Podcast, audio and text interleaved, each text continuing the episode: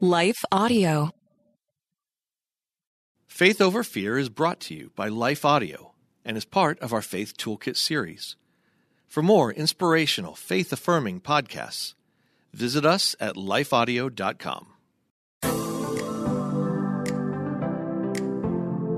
Hello, welcome to the Faith Over Fear podcast, where we tackle our most pervasive fears with truth, because life is too short for any of us to live enslaved. We would love to connect with you online. Just visit our show notes to learn how to connect with us.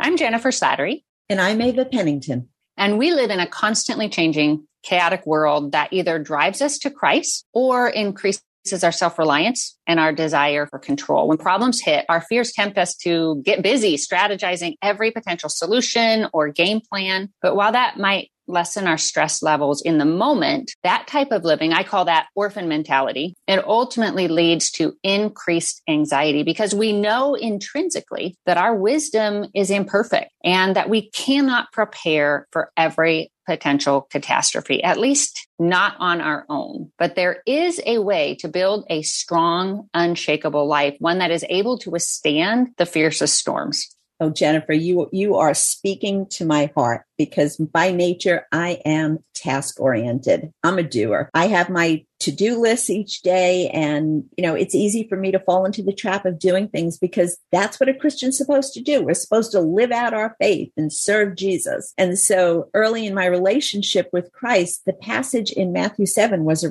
a challenge for me because my efforts were often based on self-reliance that it was all up to me to find the strength and ability to safely weather the storms of life when those crises hit. In one place, Jesus said that even though people did good works in his name, his answer was, I never knew you. And yet in the next few verses, he said, if we don't obey him, we're building our life on shifting sand and destruction follows. So I struggled with those two statements until I came to understand that the issue is my heart condition from which the behavior flows. And my life is able to stand strong in the midst of the worst storms if I build my life on Christ and then do what he says as he leads and as he equips and as I depend on his wisdom. Absolutely.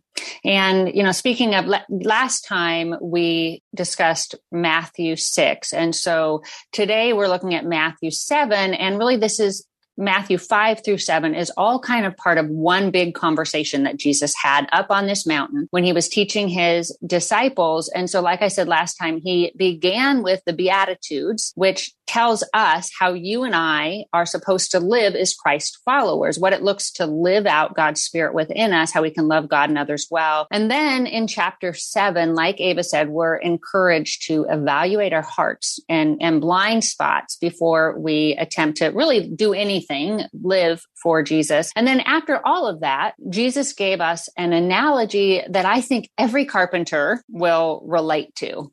Yes, he talked about building.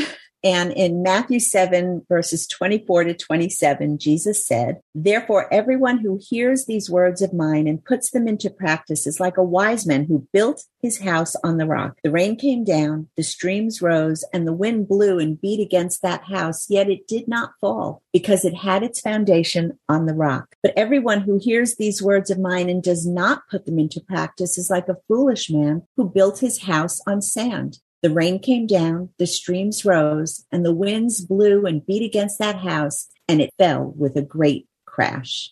You know, and he in that passage, so he basically gives us a two-part directive. So first we we hear, and that would have been an oral culture, so that's how they would have received scripture. And some of you do receive scripture orally, actually, whether it's through a podcast or through an audio Bible, but but we take in scripture, whether that's hearing it or reading it, and then we respond to what we read. So we act, we obey, we apply the truth principles that God gives us in scripture. And sometimes we will resist this, and I think there's numerous reasons. We will think that maybe God's rules are restrictive. We'll think that if we live according to scripture, that it'll hinder our freedom and that life will be boring or unpleasant or overly challenging when it goes back to who is God, right? Who, who is the one telling us this? Jesus is the one saying, apply my words. And he's the one that came to set us free, that died to give us freedom that promised us peace and a beyond expectations life. And I need to remember that he sees the big picture. I don't. So when it seems like he is keeping me from something pleasant, that he's trying to kill my joy or eh, that he's hindering my freedom, the way I might define freedom, I, I have to remember I don't always see what's coming around the corner. I don't know the bigger picture. I don't know the consequences, uh, sometimes the consequences that will occur from choices that he's protecting me from. And so it's so much easier to obey him when I understand, as you said, who he is, that I can trust his motives and his character and his wisdom. Right. And the more you come to know him, actually, the more you begin to see his guidelines only restrict us from those things that are harmful to us or harmful to others. So obedience becomes easier when we recognize, just like we talked about in our last episode, he is our good and loving father. And Jesus is our faithful, attentive, self sacrificing savior. Yeah, it does keep coming back to that point of remembering who God is, doesn't it? It seems to be a, a common thread. And it, it's I think it's worth repeating because if we don't have a right view of who God is, it's going to filter and affect everything else. Know, I'm reading Experiencing God. It's, it's, my second time through. It's just a great, it's by Henry Blackaby. If you haven't read it, I would highly encourage you to do so. But there's this one thing he said. He, he spends a whole chapter on obedience. Actually, the whole book is on obedience, but he says this, he says, God's essential nature is love. God will never act contrary to his nature You will never experience God expressing his will except in a demonstration of perfect love. And then he later wrote, if you really believe God is love, you will also accept that his will is best because you trust him, you will obey him.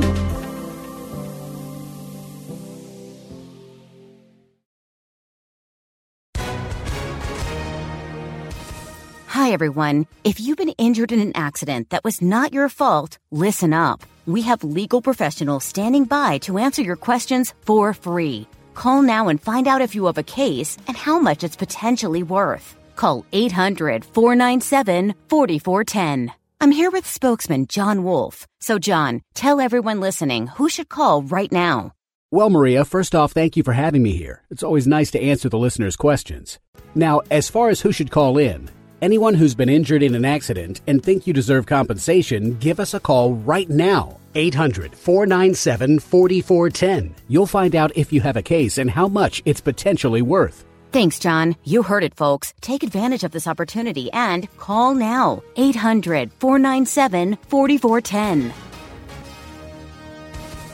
Advertisement sponsored by Legal Help Center may not be available in all states. It's really just recognizing throughout scripture, God has given us kind of like a roadmap. I would call it wisdom for living in how to handle money, how to handle relationships, how to live with integrity, which in turn tends to kind of protect us from a lot of, a lot of things, a lot of, a lot of messes we could get ourselves into. And that doesn't mean that we'll never face hardship. But when we live by godly principles, by these wise principles, we can avoid so many pitfalls. And that doesn't mean that we have to find a Bible verse to spout for every single issue. You know, oh, I have a problem. There's got to be a, a, Bible verse that applies to it. Sometimes there isn't a specific verse, but it's a matter of relying on a biblical worldview, on the principles of scripture that are there. So, for example, if I'm buying a car, there isn't a verse that's going to tell me whether to buy a Ford or a Honda, but there are going to be principles that apply to how I spend my money and my priorities. And that flows from the wisdom of God that is throughout his word. And I need that biblical worldview to help me relate to God's wisdom rather than my own. Those biblical principles build on a foundation of assurance, as you said earlier, that God is always good. He's always love. He's always working out his ultimate best for us. And I can trust that. When I think I want to speak to again when we feel like, like you said, like we need this perfect answer to that very specific problem. And I think God is just so much he's more gracious than that. And and i really think he views us from like this big picture mentality where he understands and i think we need to give ourselves grace for that it takes a lifetime to develop a bib what what you said a biblical worldview or what the bible would call the mind of christ. And i love romans 12 1 and 2 where it says you know do not be conformed to the ways of this world. Instead let god transform you by renewing your mind. And it's just this idea that as we continue to walk with god God. And as we continue to read scripture day after day after day, we begin to view the world as Christ does. We begin to think as Christ does. And if we're thinking, our, our thoughts determine our behavior. And if we're we're thinking and and living as Jesus Christ would, we will experience positive results. That's not saying that we're going to have like we're not saying we're going to earn blessings or any of that, but but what I'm saying is when you live in a wise way, you experience just the blessings of wise living. And it's a growth process. I mean, this is not something that happens overnight. I wish it did, but it's a process of growth. Peter wrote in in um, Second Peter three eighteen, "Grow in the grace and knowledge of our Lord and Savior Jesus Christ." How do we do that? We start by growing in relationship with him because grow in grace, right? God gives us that grace. And then we grow in knowledge by studying his word, by growing in our knowledge of his word, of his wisdom. I mean, that's what his word is. It's wisdom for life. And when we do that, we're able to trust him. We're able to trust his wisdom. And then we're able to act on it, not self reliantly, but relying on his leading. I would I would love if we could actually just spend the remainder of our time discussing one of my favorite passages when it comes to just building this life that can withstand challenges. And it comes from Psalm 119 verses 97 to, I'm going to read to 104. And it says, Oh, how I love your law. So that was the Old Testament, basically, when they call it the law. That's what Jews called the Old Testament. Oh, how I love your law. I meditated on it all day. Your commands are always with me and make me wiser than my enemies. I have more insight than all my teachers, for I meditate on your statutes. I have more understanding than the elders, for I obey your precepts. I have kept my feet from every evil path so that I might obey your word. I have not departed from your laws, for you yourself have taught me. How sweet are your words to my taste, sweeter than honey to my mouth. I gain understanding from your precepts. Therefore, I hate every wrong path. Wow.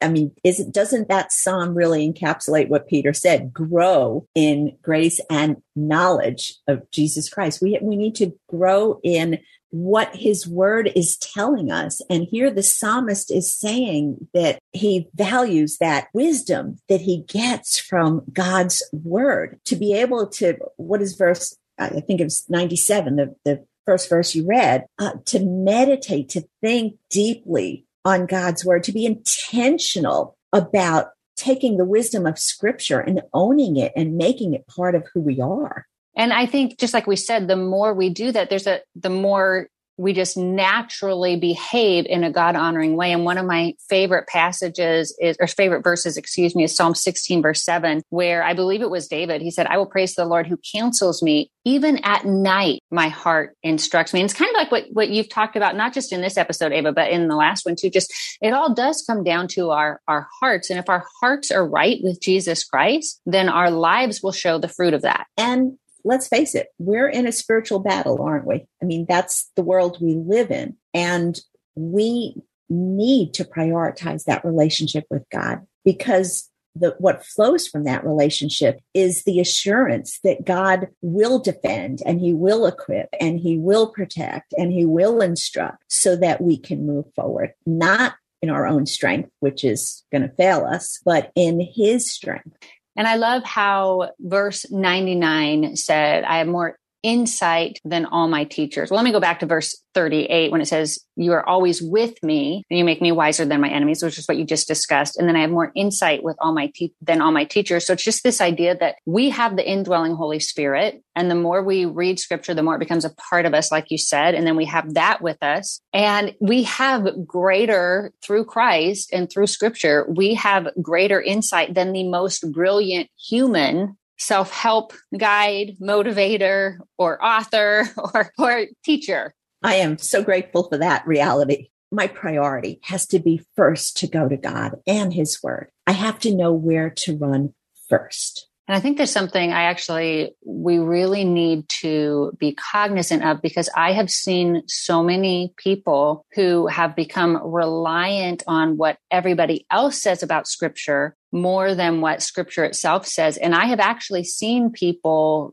I've seen them become deceived and, and fall away and get, get kind of caught up in what I would call cult environments or, or false false realities, false worldviews. And it's kind of this slow fade. But in each of the instances that I'm thinking of, it happened because they relied on human wisdom more than on God. There's nothing wrong with reading Bible studies and devotions. But if we're reliant on what they are saying God's word means more than we are working on what understanding ourselves what God's word means, then we're we're potentially setting ourselves up for danger. And I'd probably one more point I would like to say on that is it, even if we think we don't necessarily understand what we're reading, because I know that can be a challenge, there is still just something supernaturally powerful about reading scripture. And we can trust when we come to scripture ourselves and we begin to read it, God is naturally going to do that transformation within us bit by bit, even if we feel like in the moment, I have no idea what he's saying to me. I remember once, and I don't remember who said it, but I remember hearing once the advice to not worry about the scripture I don't understand, but to just focus on applying the scripture I do understand. You know, that's a great place for us to end. Actually, I would love if you would close us in prayer, Ava. Okay, thank you. Uh, Heavenly Father, you are all wise, all loving, and you have not left us alone. You, you gave us the, the privilege of being in relationship with you through Jesus. And then you gave us your Holy Spirit to equip us. And you gave us your word, the wisdom of your word, so that we know how to live. And we know that it's not our wisdom that's going to get us through life, but it's yours. And your wisdom can be trusted because you can be trusted. So thank you for these gifts, Lord. We are so grateful. In Jesus' name. Amen. Amen. Thank you for listening. If you haven't already done so, I would encourage you to subscribe and then you won't miss a single episode. Make sure to share it with your friends. We would be highly encouraged if you would rate it. That encourages us as a team and then it also helps others to find it. And until next time, may you live as one who truly has been set free. Hey everyone, thanks for listening to Faith Over Fear, a production of Life Audio and the Salem Web Network. If you enjoyed what you heard today, we'd love for you to head over to your favorite podcast app and leave us a review. To learn more about Jennifer Slattery or to check out any of the resources she mentioned in this episode, just head over to her website, jenniferslatterylivesoutloud.com, or check out our show notes. This episode was produced by Kelly Givens and edited by Stephen Sanders. A special thanks to our executive producer, Stephen McGarvey. For more Faith Toolkit podcasts like this, just head over to lifeaudio.com. Hey there, it's Nicole Unice from the How to Study the Bible podcast, and I'd love to invite you to join us as we weekly discover a passage of God's Word together. From beginning to end, from principles to practicals, we are here to make sure that God's Word is powerful and relevant to your life. If that sounds like something you're looking for, I would love to invite you to subscribe. You can go to lifeaudio.com and search How to Study the Bible, and we'll see you there.